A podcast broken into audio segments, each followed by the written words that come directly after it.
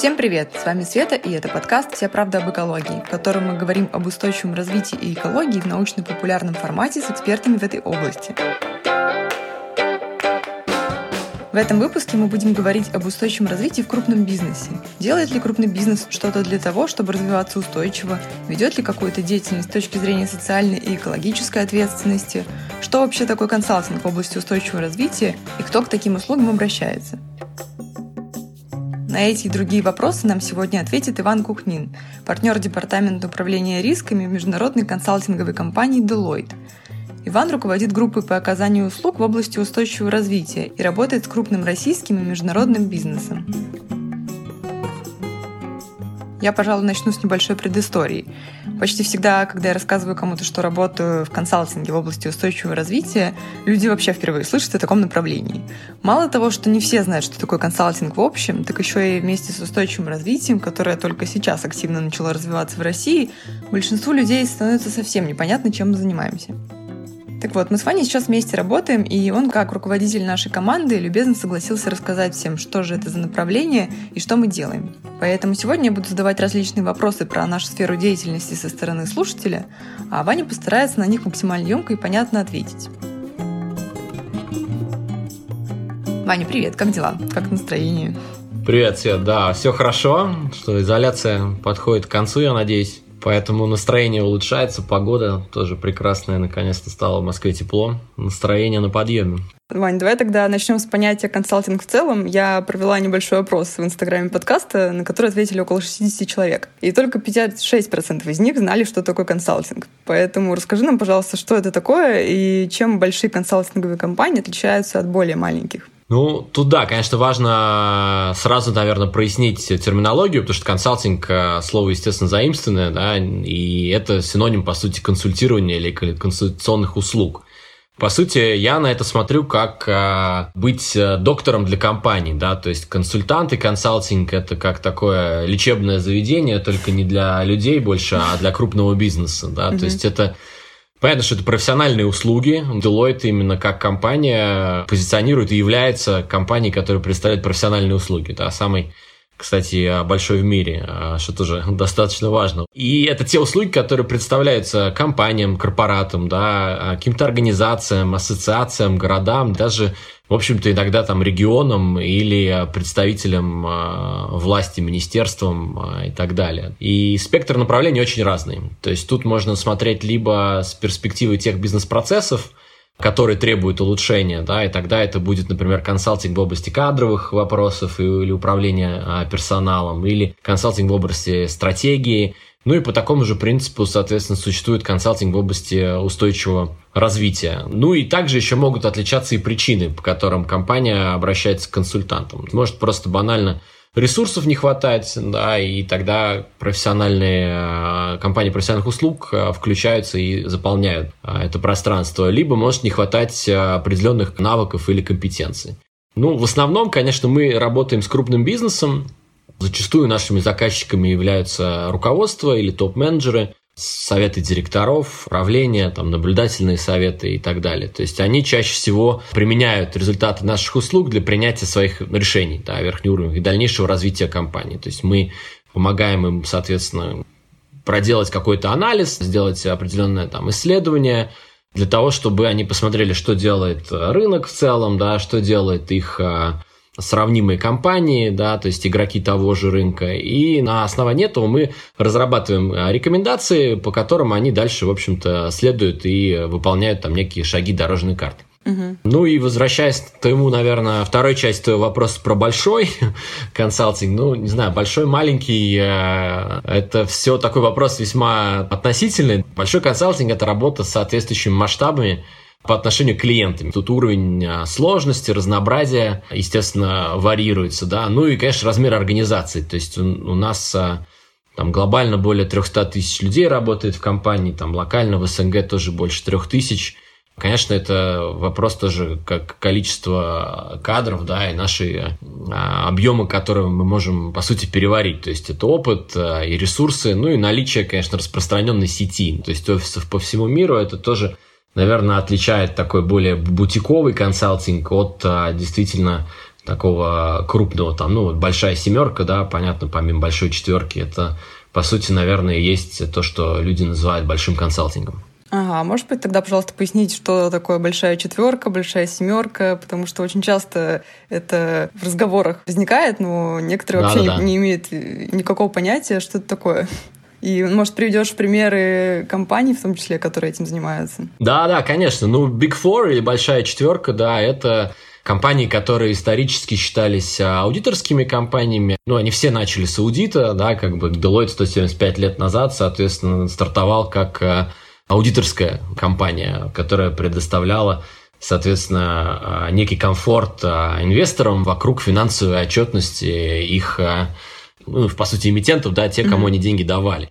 И постепенно там Deloitte и другие компании четверки, они эволюционировали, добавляя уже налоговое сопровождение, сопровождение сделок, финансовое сопровождение, управление рисками и ну, многие другие. И консалтинг сам по себе, соответственно, тоже. В большой четверке, помимо Deloitte, а, есть еще PwC. Раньше это был ну, PricewaterhouseCoopers, сейчас это PwC. А EY, это раньше был Ernst Young и KPMG. По сути, видите, что идет а, сильный тренд на сокращение количества букв а, в названии. Ну, Deloitte тут, кстати, тоже не, не является исключением. Да, Deloitte раньше был, а, во-первых, Deloitte и Туш. До этого он еще был Deloitte и Туш и Тамацу. По сути, все, да, из DTT превратилось просто в D. Потому что когда там нужно сокращенно показывать бренд, его показывают D с зеленой точкой. Mm-hmm. Вот, это то, что касается большой четверки. Большая семерка – это то, что касается уже компаний, которые в основном занимаются только консалтингом, то есть вот эти три, которые добавляются поверх, да, они, наверное, отличаются от большой четверки тем, что они более профилированы и имеют э, больше, наверное, фокуса на определенных областях. То есть это BCG, Boston Consulting Group, это McKinsey и это Bain. Это вот те ребята, которые, наверное, если говоришь консалтинг, э, сначала э, думают о них, потому что они всегда им занимались исключительно им, а потом уже во вторую очередь думают о четверке, да, то есть о компаниях, которые раньше занимались только аудитом. Ну, понятно, это не означает, что одни хуже или лучше делают консалтинг. Расскажи теперь, э, чем же занимается консалтинг именно в области устойчивого развития и чем занимается твоя команда? Ну, здесь, наверное, для начала очень важно отметить, что все-таки консалтинг – это такой очень собирательный термин, да, и им называют именно, по сути, все команды и все услуги, которые не касаются аудита, там, да, и таких классических вещей. То есть, например, в налоговой области это тоже называется консалтинг, налоговый консалтинг. Хотя мы по сути, мы работаем а, в области управления рисками. То, чем мы занимаемся, это именно выявление, оценка и управление рисками в области устойчивого развития. Что, по сути, это означает? Это означает, что мы помогаем компаниям развиваться в балансе трех ключевых направлений устойчивого развития. Это, наверное, уже ни для кого не секрет и не сюрприз, да, это экономический блок, экологический и социальный. Последнее время на это стали смотреть больше с перспективы именно ESG, да, это такая аббревиатура, которая больше пользуются именно инвесторы и рейтинговые агентства, а она означает Environmental, Social and Governance. А по сути, это то же самое, то есть это опять же экология, это социальный аспект и аспекты управления в этой области. Ну вот, соответственно, из этого формируется очень такая широкая палитра как бы областей, в которых мы можем работать. И важно здесь, что от географии к географии, там даже внутри Deloitte, да, эти услуги и то, что мы делаем в этой области, сильно-сильно разнится в зависимости от многих факторов. От зрелости регуляторной среды, от того, насколько бизнес привержен принципам устойчивого развития, да, и от того, что в принципе происходит а, на территории и в стране. Но если в целом говорить, то работа направлена на то, чтобы реализовывать в принципе комплексные такие стратегические проекты именно с долгосрочной перспективы.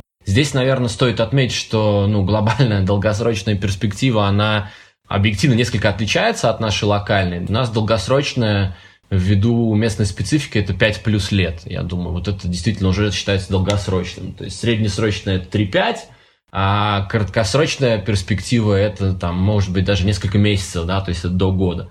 Поэтому, да, это такие фокусные проекты на э, 5 лет плюс – в принципе, команда уже существует больше трех лет, да, четыре года. Эту команду я, соответственно, основал, и с самого начала мы, в принципе, очень поступательно развивались, а, там, органически, то есть мы не покупали какие-то другие а, бизнесы консалтинговые, да, в основном росли а, за счет привлечения экспертизы и людей. Ну вот по ключевым направлениям, если пройтись, то, наверное, начиная там от самого такого классического и давнего. Это, безусловно, не финансовая отчетность, то есть это отчеты об устойчивом развитии, например, социальные отчеты, не финансовые отчеты. Их, понятно, сейчас э, достаточно много и у публичных компаний, в общем-то, и у частных компаний тоже поскольку в них заинтересованы и их требуют разные стейкхолдеры, да, то есть это интересно и инвесторам, и, в общем-то, и сотрудники этим интересуются, которые ищут новую работу, они сейчас часто берут и читают социальный отчет, например, отчет об устойчивом развитии, чтобы понять, что компания делает помимо там, своего основного бизнеса, как она еще вовлечена в жизнь сообщества и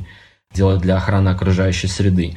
Помимо отчетности, безусловно, это целый спектр услуг, связанный с заверением нефинансовых данных. То есть здесь это может быть заверение как раз а, нефинансовых отчетов, то есть индивидуальных показателей внутри и соответствие определенному стандарту. Ну, например, GRI – это Global Reporting Initiative, самый популярный стандарт в области а, раскрытия нефинансовых данных.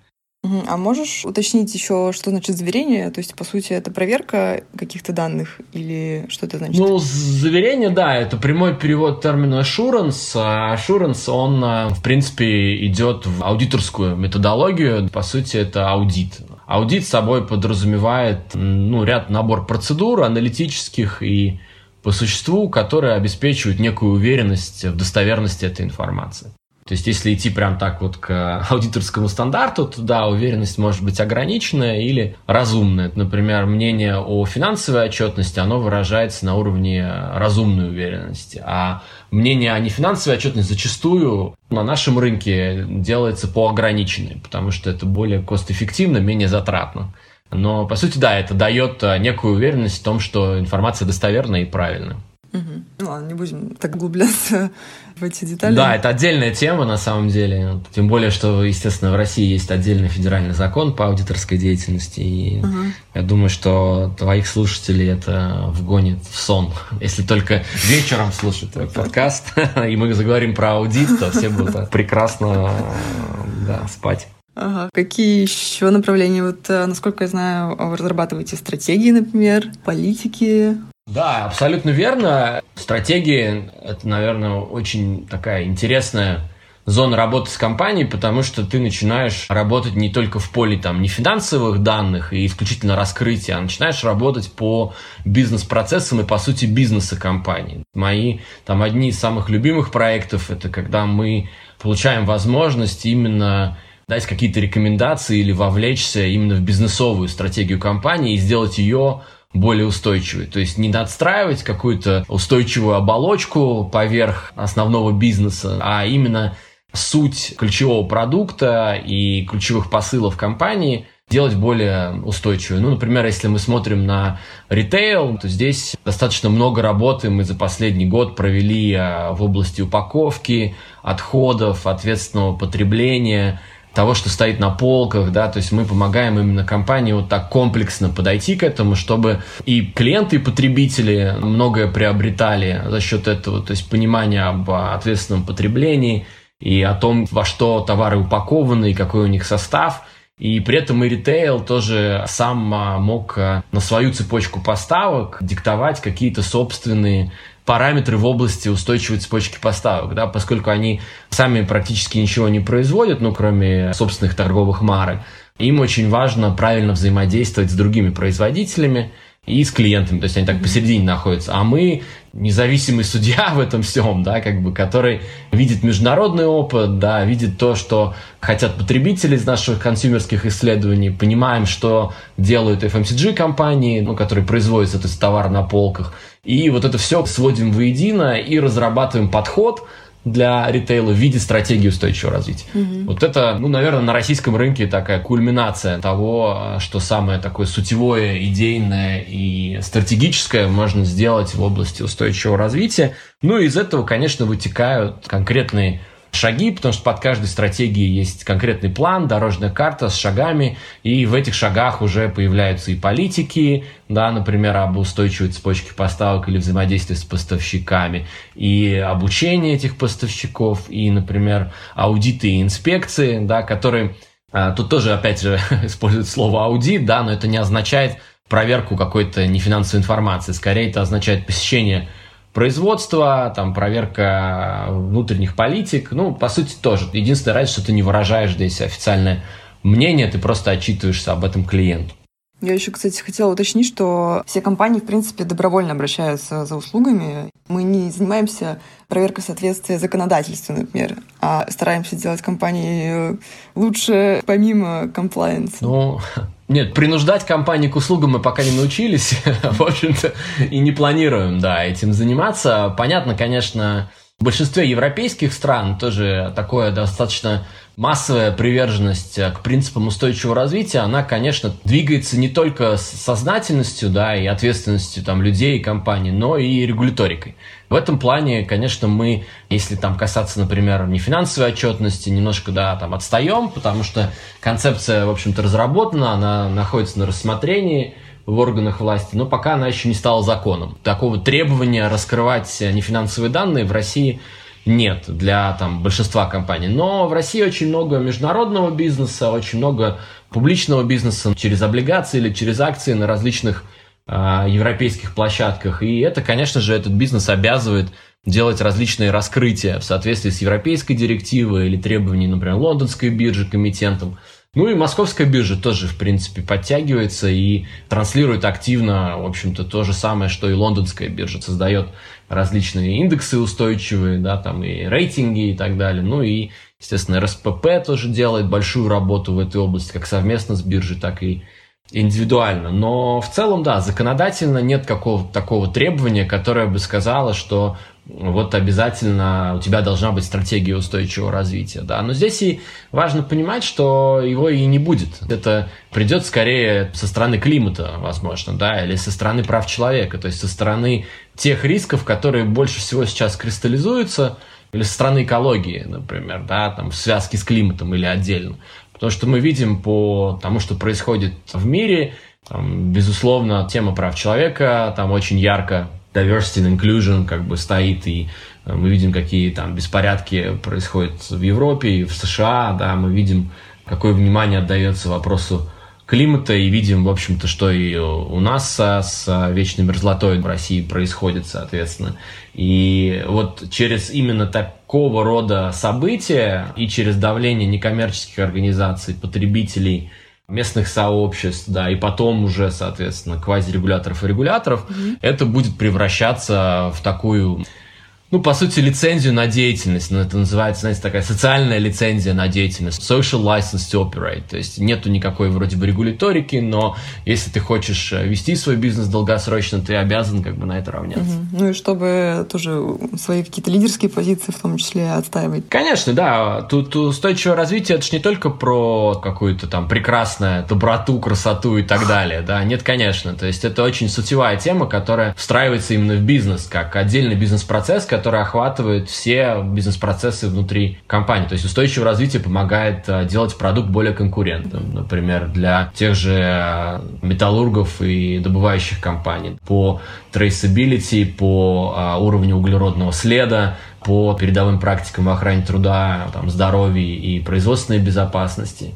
Опять же, ну, компаниям, которые хотят привлекать лучшие таланты, им обязательно нужно этим заниматься, mm-hmm. потому что, естественно, ну, зарплата, конечно же, это очень важный аспект, да, он там всегда в топ-3, в топ-5, но зачастую важнее его есть приверженность вообще человека к тому, что компания собой представляет, какая у нее миссия, куда она движется, зачем она существует, по сути. И мы все чаще и чаще слышим такие запросы от людей, которые приходят к нам. Да, кстати, читала, что компании-лидеры сейчас основной акцент и основной фокус делают на людях своих, на сотрудниках. Поэтому, да, в принципе, довольно логично, что сейчас эта тема развивается.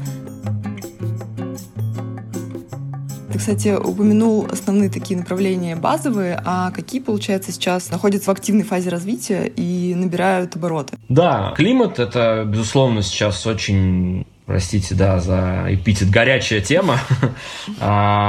Ей очень интересуются, естественно, публичные компании российские, поскольку ну, ни для кого, наверное, не секрет, то есть Россия это 60% экспорт, да, и есть такой существенный достаточно риск, а, связанный именно с регуляторикой в области климата, не столько даже как бы с физическими рисками, которые тоже важны, но для России как-то нельзя отметить один самый супер существенный риск. Ну вот там недавно, понятно, манифестировался риск, связанный с таянием вечной мерзлоты, и его там оценивают уже в районе 2,5-3 миллиардов долларов, да, убытки от него. Конкретно для России, да, получается? Конкретно для России, да. То есть, по сути, берутся все предприятия, которые так или иначе э, присутствуют, да, в области вечной мерзлоты, и делается некое финансовое моделирование с учетом климатических аспектов, да, вот мы даже принципе, ну, с коллегами тоже сейчас на это смотрим, и выглядит, что это действительно, ну, цифры достаточно обоснованы. Ага, и получается, какие услуги вы можете в связи с этим предоставить? Потому что, ну, понятно, что тема горячая, и компании что-то пытаются делать, а что конкретно команда делает твоя? Да, ну, в климате самое важное – это понимать самые существенные риски, которые связаны с климатом и с регулированием в этой области, которые могут повлиять на стратегию и на судьбу вашей компании.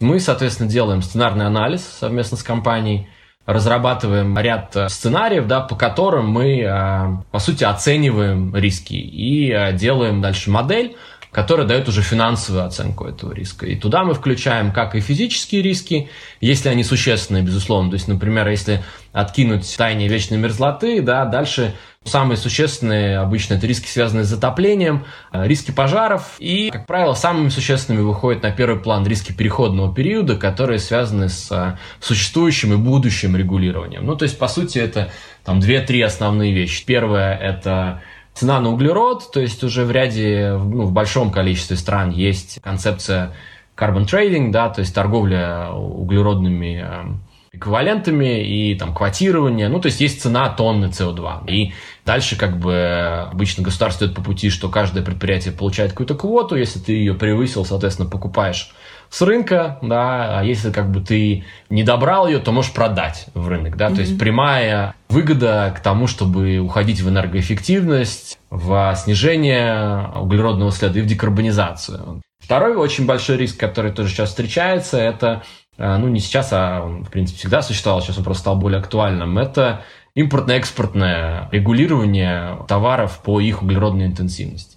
Я, например, высоко там, ответственная страна, которая покупает металл, с рынка, и мне важно, какая углеродная весомость у этого металла, и сколько было различного топлива, энергии потрачено, да, и воды на то, чтобы этот металл, а, соответственно, создать, да, произвести. Mm-hmm. И если у меня есть выбор кого-то, кто это может сделать там, в два раза меньше количество тонн углерода, чем а, кто-то другой, то логически я, во-первых, а, ну, выберу при других равных до да, этого поставщика, а если цена будет различаться в худшую сторону, да, то как раз вот это вот э, квоты, да, вот эти вот налоговые э, импортно-экспортные обременения, они эту цену, в общем-то, и выровняют, и сделают даже лучше для того, у кого менее углеродоинтенсивный металл. Вот это действительно такой конкретный риск для российских металлургов, которые работают на экспорт. Да, еще две области я покрою, которые сейчас очень важны. Безусловно, это охрана труда и промышленная безопасность. Она всегда была в производственных компаниях, добывающих и в нефтяных, как бы номер один на повестке и остается, потому что это Безусловно, это жизни людей, это безопасность сотрудников. Сейчас еще в еще усиленном виде добавилось здоровье сотрудников, да, обеспечение в связи с а, вирусной там, ситуацией безопасности. Но при этом, конечно же, и производственная безопасность – это операционные, прежде всего, издержки, операционная эффективность. То есть, если происходит какой-то несчастный случай, идет остановка производства, да, и, конечно, это помимо там человеческих каких-то потерь, да, которые ужасны, да, также это приводит к финансовому эффекту. Поэтому мы сейчас в этой области тоже делаем очень много работы по, опять же, оценке критических рисков на производстве, по разработке подходов по управлению этими рисками. Также там есть огромный пласт обучения, развитие культуры лидерства, работы с субподрядчиками, работа по логистике, потому что это вот три зоны, где больше всего происходит э, несчастных случаев. Ну, тут как бы, да, это отдельная команда трудится, которая с производственным индустриальным опытом там многолетним, потому что здесь очень важный аспект. В консалтинге, да, очень важно иметь сутевую составляющую. Помимо красивых презентаций и умения продвинуть какую-то идею и иметь какую-то точку зрения, действительно очень важно иметь глубокое понимание индустрии, с которой ты работаешь, и именно релевантный профильный как бы опыт проектный. Да, если я правильно помню, у нас даже девочки работали в вахтовом режиме где-то на Новой Земле. Да, да, да. Ну, да, они там на Сахалине и вокруг э, много где на самом деле. То есть ты, э, по сути, становишься, часть, часть проектов ты становишься командой клиента, да, и поддерживаешь их как эксперт. И ты полностью должен, естественно, вжиться в то, как э, они оперируют, да, понять все корпоративные стандарты и дать как бы наибольшую ценность, которую ты можешь дать. Да, второе, ты сказал, направление тоже упомянешь. Да, и финально вот тоже вся тема связанная именно с а, ESG-рейтингами. Они сейчас приобрели огромную популярность ввиду внимания инвесторов к ним, да, и прямого влияния на цену акций, да, на капитализацию компаний. Но мы стараемся на это смотреть не только с перспективы прям вот улучшения позиции в рейтинге, а больше, да, с перспективы именно сутевого вовлечения в эту тему. То есть я очень там верю в то, что если компания будет в целом идти по пути устойчивого развития, по хорошо отработанной стратегии и с правильным коммуникационным планом, то и в рейтингах тоже будет все в порядке. Понятно, есть там точечные победы быстрые, которые можно закрыть путем работы с рейтинговыми анкетами или с представителями рейтинговых агентств, но сутевую часть можно закрыть только через сутевой, сутевой подход к этой теме. То есть нельзя просто написав что-то в анкете на постоянной основе получать высокую оценку в рейтинге. Да? Потому что сейчас все больше и больше ESG-рейтинги уходят от того, что компания говорит, к тому, что компания делает. Например, если раньше было важно, есть ли нефинансовая отчетность и раскрыты ли некие там корпоративные политики в области охраны труда, прав человека, закупок и так далее, и так далее. То сейчас а, многие уже оценочные агентства рейтинговые, они смотрят на то, как эти политики работают. А, внедрены ли они, какие именно практики, что говорит менеджмент компании. Просят посмотреть, например, на список обращений, на горячую линию, потому что это, естественно, первичный фактор, который показывает, что политика вообще внедрена, не просто лежит на веб-сайте. Угу. Ну, то есть, если перефразировать, компания заполняет анкеты по всем этим показателям ESG и дальше получает какой-то рейтинг, и инвесторы в основном смотрят на эти рейтинги для того, чтобы решить, куда лучше инвестировать в более какую-то устойчивую компанию, правильно же? Да, абсолютно верно, но тут важный аспект еще нужно отметить, что не всегда компания что-то заполняет. Иногда просто аналитики рейтинговых агентств собирают информацию из публичного домена, включая там медиа-ревью, смотрят различные публикации, находят там какие-то вещи, и, соответственно, за счет этого понижают оценку. Зачастую там ну, некоторые компании даже и не знают, что у них есть какой-то определенный рейтинг, и потом с удивлением узнают, что он у них есть, и, ну, и чаще mm-hmm. всего в таком случае он, скорее всего, не очень хороший. И по рейтингам формируются индексы биржевые, их очень много, например, MSCI Sustainability Index, там Dow Jones, FTSE for Good – и из этих индексов, естественно, автоматические трейдинговые протоколы покупают акции, да, ну и не автоматические тоже. Но я не трейдер, поэтому такую прям техническую специфику не смогу, да, рассказать, но по сути есть, например, подход у портфеля. То есть вот есть портфельный инвестор, он собирает портфель, он в портфель хочет топ-5 компаний за MSCI Sustainability. В объеме 2%, да, там столько от каждой. Ну, это, конечно, очень большой объем, про который я говорю, да.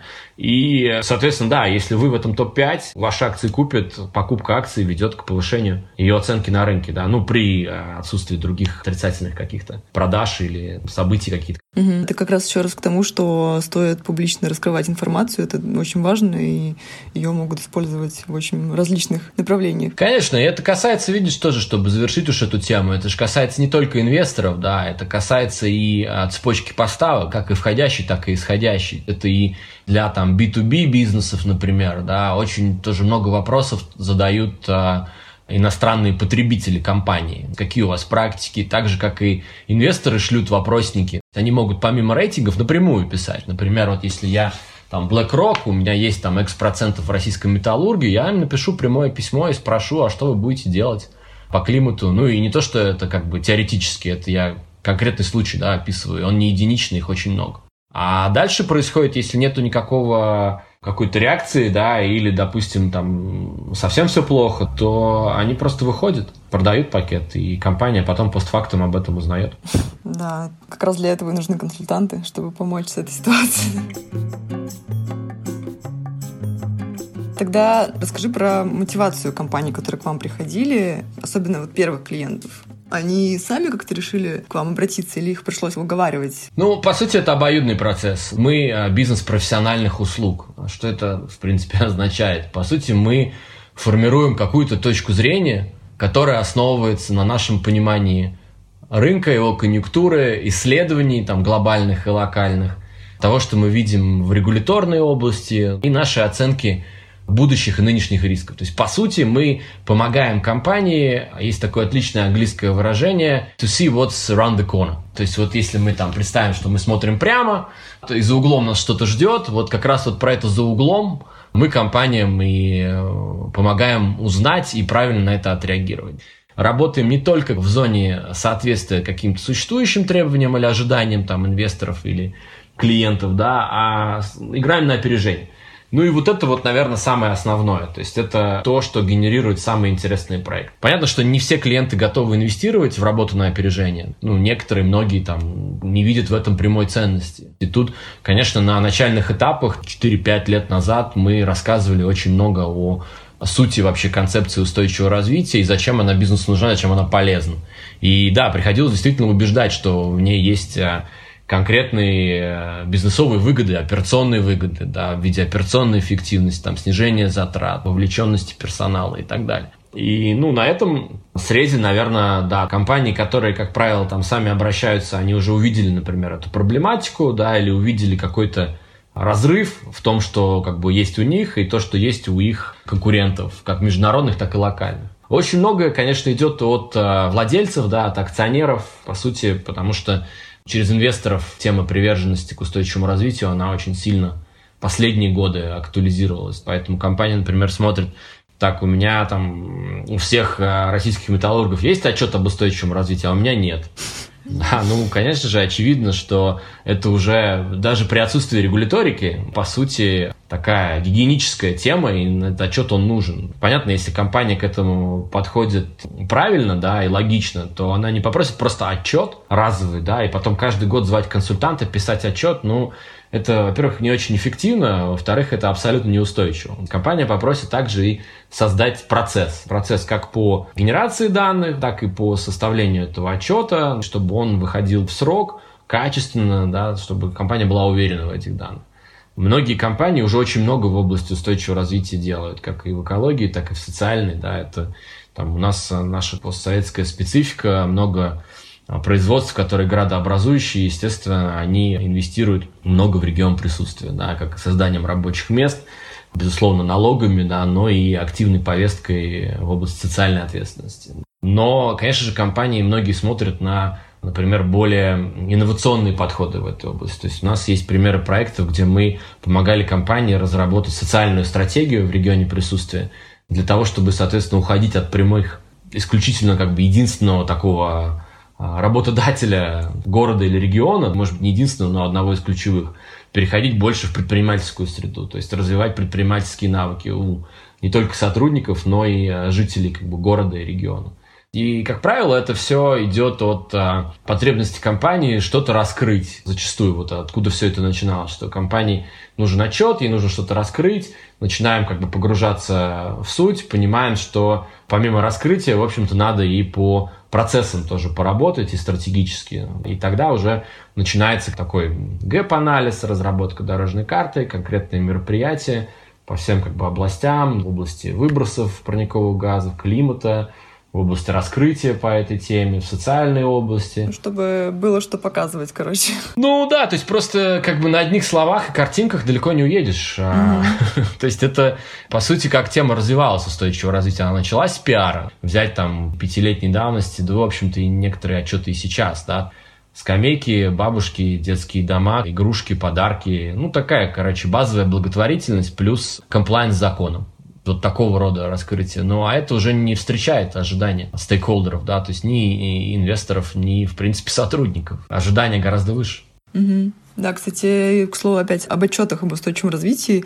В них можно, получается, посмотреть, на самом деле, большинство инициатив компаний, в том числе по снижению воздействия на окружающую среду, потому что, мне кажется, есть такое мнение, что компании большие ничего особо не делают, хотя на самом деле довольно много описывается их успехов в области воздействия на окружающую среду, в том числе в отчетах. Конечно, я бы даже поспорил, что отчет об устойчивом развитии, хорошо и правильно структурно написанный и составленный, дает больше информации, чем годовой отчет компании. И я знаю даже среди моих клиентов людей, которые подтверждают это мнение и отчет об устойчивом развитии ставят на первый план, потому что он также финансовые, экономические показатели раскрывает и дает понимание о там, объеме, размере бизнеса, его успешности, да, но и фокусируется очень сильно на социальной и экологической составляющей. Ну и касательно горнодобывающих компаний, как бы нефтяных, да, безусловно, очень легко как бы показать пальцем на плохого парня, да, потому что компании, естественно, копают огромные дыры в земле, да, естественно, там отрабатывают а, подземным способом шахты, бурят и так далее. И, конечно, это технологический процесс, который а, зачастую сопряжен с большим количеством образования отходов различных отвалов пустой породы, хвостохранилищ жидких и сухих, да, то есть там сразу начинается вопрос устойчивости этих объектов, там и техногенные катастрофы с этим связаны. Плюс реагенты и химикаты в процессе используются, например, там в золоте это цианид. Но, опять же, есть же как бы огромное количество отраслевых ассоциаций, которые ну и российские компании тоже входят, да, есть отдельный код регулирования использования цианида, в котором ряд российских золотодобывающих компаний полностью прошли аудит по этому цианидовому коду, то есть они полностью сертифицированы с тем, как они с ним обращаются, как они его извлекают из отработанной породы, да, и все там замеры и так далее, конечно же, там делаются. Безусловно, есть и большие проблемы. Я абсолютно точно не говорю, что там добывающий сектор, он там весь белый и пушистый. Это очень комплексная проблема, да, и в принципе на любой сектор можно так посмотреть. Например, если мы возьмем тему отходов пошире, то, конечно же, там расширенная ответственность производителей, да, упаковщиков, производителей упаковки, ритейла того же. Мне кажется, мусорная тема, она не менее как бы горячая, чем тема экологических каких-то проблем, связанных э, с добычей полезных ископаемых. То есть тут э, все на все на это смотреть надо в комплексе, да, и, наверное, финально, что хотел отметить, что тут ведь и нельзя просто всю ответственность перекладывать на одного игрока экосистемы, цепочки. Мы, как потребители этих товаров, также ответственны. Мы ездим на железных машинах, да, алюминиевых, там, композитных, стальных. Мы летаем в алюминиевых самолетах. Ну да, без этого никак. Да, то есть у нас железные телефоны. Понятно, конечно, да, есть там, а, ну, я уверен, есть люди, которые могут там ударить себя в грудь кулаком и сказать, что я вот ничего не использую, то, что дает металлургический сектор. И это, это ну, как бы все равно найдется что-то, это, это я в этом практически уверен, но mm-hmm. это не должно быть самоцелью. Все устойчивое развитие сводится к двум простым концепциям, да, это ответственности и прозрачности каждый игрок экосистемы, он должен понимать свою ответственность. Чтобы ее понимать, нужно понимать и оценивать правильно и управлять своими рисками. И дальше это прозрачность, то есть коммуницировать, какие эти риски, что ты по этому поводу делаешь, какие у тебя цели, показатели, раскрывать это. Ну и, конечно же, нужен верификация, да, то есть аудит это обязательно нужен, потому что всегда будут ребята, которые что-то будут искажать. Естественно, да. Ну и тут, понятно, аудит это тоже не панацея. Это аудит, а, опять же, там, Прошу прощения, что снова вдаюсь детали по аудиту, но это не стопроцентная уверенность того, что все точно правильно. Да? Такой задачи перед аудитором не стоит. Там, а, по сути, есть концепция существенности, да, и аудит проверяет, что нет существенных искажений. При этом, как бы несущественные, они вполне себе могут присутствовать. Ну и, знаете, там практика показывает, есть гигантские мошеннические кейсы, да, где там аудиторов обводят вокруг пальца тоже.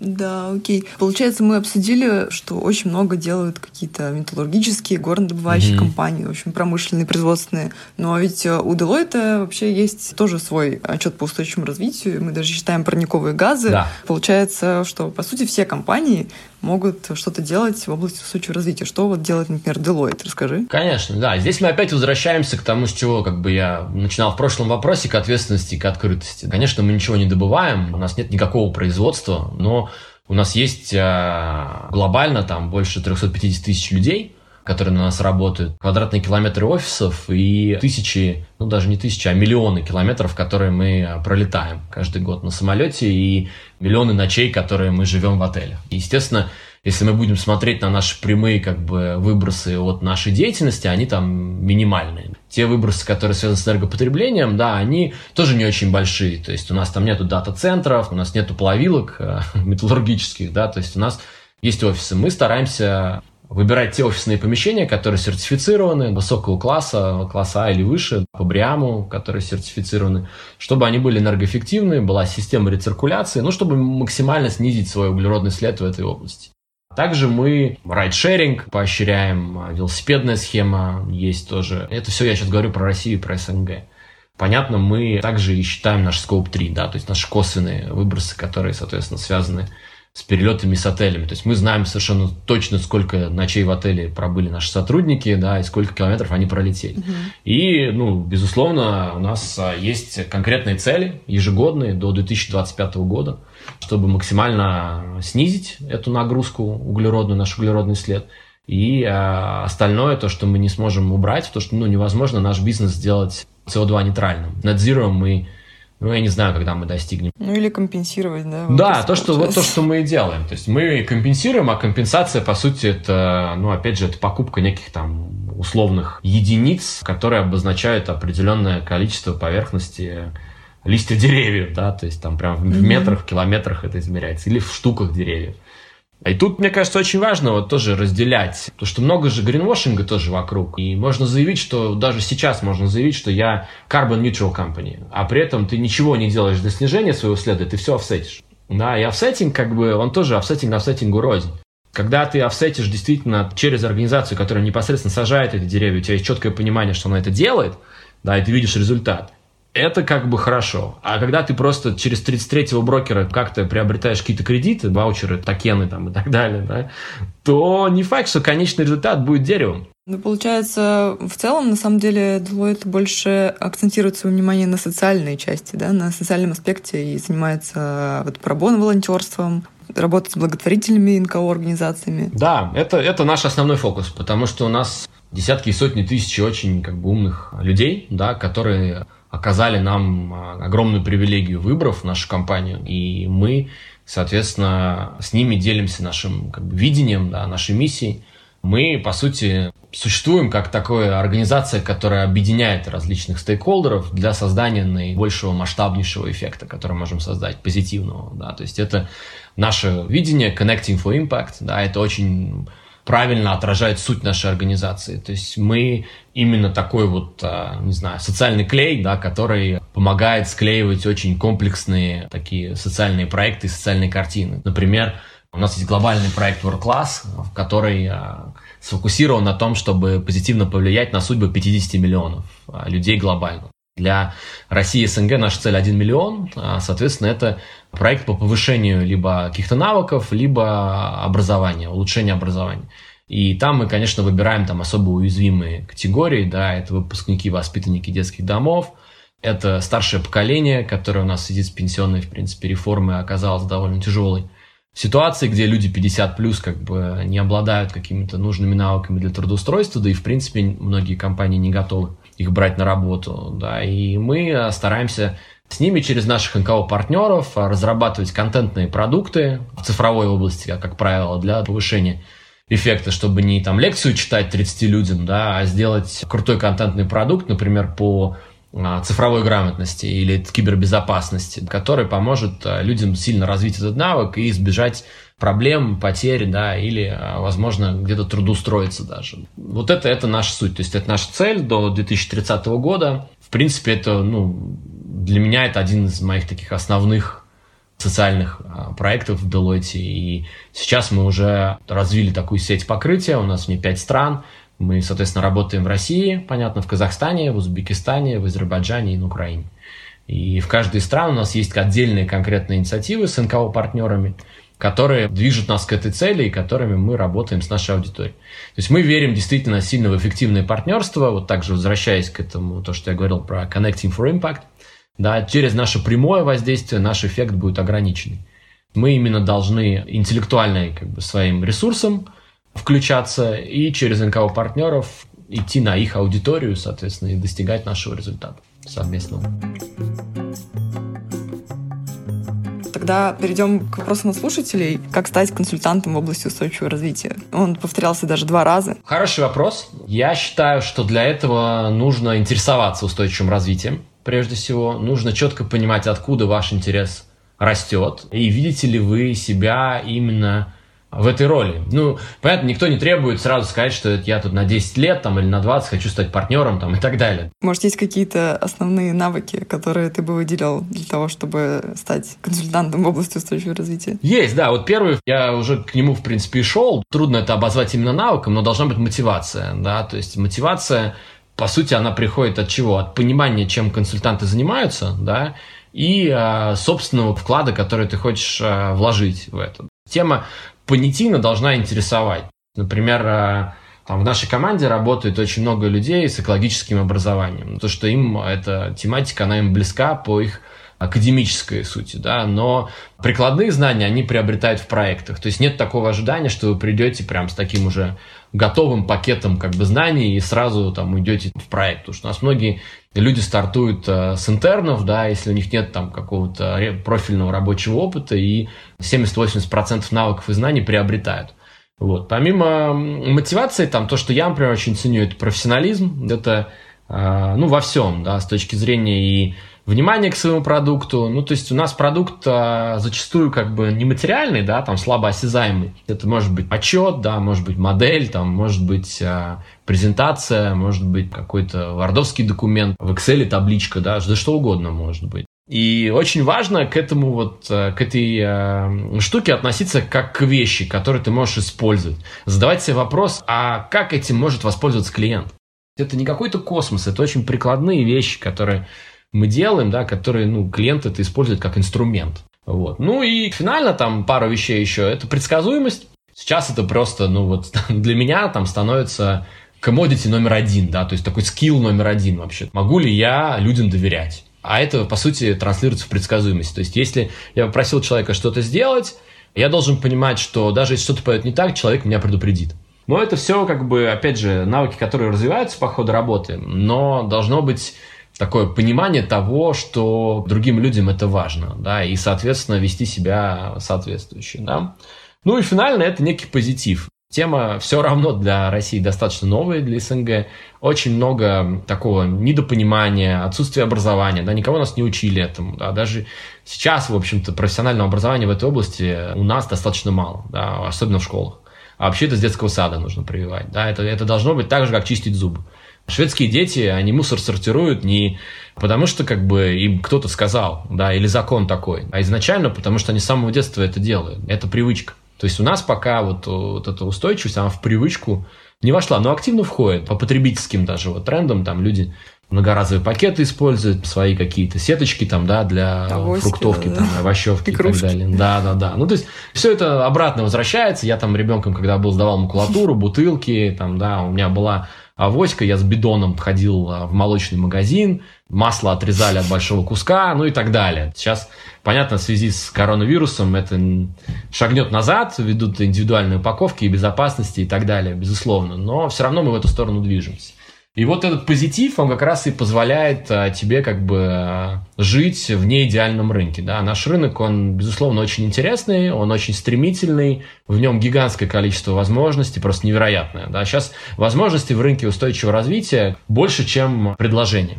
Я уверен, что тот объем консалтинговой мощности, который сейчас есть, он не покрывает всего рынка. Может быть, я сейчас приглашу кучу людей к себе в конкуренты, да, но я, в принципе, верю в конкурентную среду и считаю, что она полезна. Конкурент это здорово. Нас, в принципе, их много, да, и мы замечательно все работаем в этой области и движемся к общему результату. То есть это тоже очень важно. Поэтому, да, позитив, он помогает. Но это не означает, что надо скакать там, как заяц Duracell, да, там весь день, каждый день. Но надо как-то уметь с улыбкой воспринимать mm-hmm. любые вещи. Да, ну и, наверное, на этой позитивной ноте мы закончим. Да. А, да, Вань, спасибо тебе огромное. Мы, в принципе, покрыли, наверное, почти все вопросы, которые слушатели в том числе задавали в обсуждаемых ранее вопросах. Вообще классно, что мы говорим об этом и записываем подкаст, потому что это совершенно новое направление в России. Буквально года два-три назад об этом вообще никто не знал, ничего не говорил, не было особо никаких услуг, в том числе больших консалтинговых компаниях. И да, и наконец-то есть еще дополнительная возможность у ребят, которые конкретно учатся на устойчивом развитии, как я, например, потому что у меня, например, была проблема с трудоустройством, пока это направление наконец не начало развиваться. Мне кажется, мы очень круто рассказали про это новое направление, в общем. И про Deloitte в целом, кстати, хотела рассказать, что у Deloitte теперь тоже выходят подкасты, будут выходить и на тему устойчивого развития. В скором времени обязательно оставлю ссылки в описании. Спасибо, Вань, большое. Надеюсь, тебе понравился опыт. Да, да, супер. Мне, мне очень понравилось. Прикольный формат, как бы это делает это более даже таким мобильным, наверное. Зовите еще с радостью, как бы готов поучаствовать. И да, не забывайте подписываться на нас на всех удобных для вас соцсетях, оставлять отзывы в Apple подкастах и других платформах. И также хочу напомнить, что в Инстаграме перед каждой записью нового выпуска появляется возможность задать вопросы слушателям. Спасибо, что слушаете нас, оставайтесь с нами и всем отличного дня!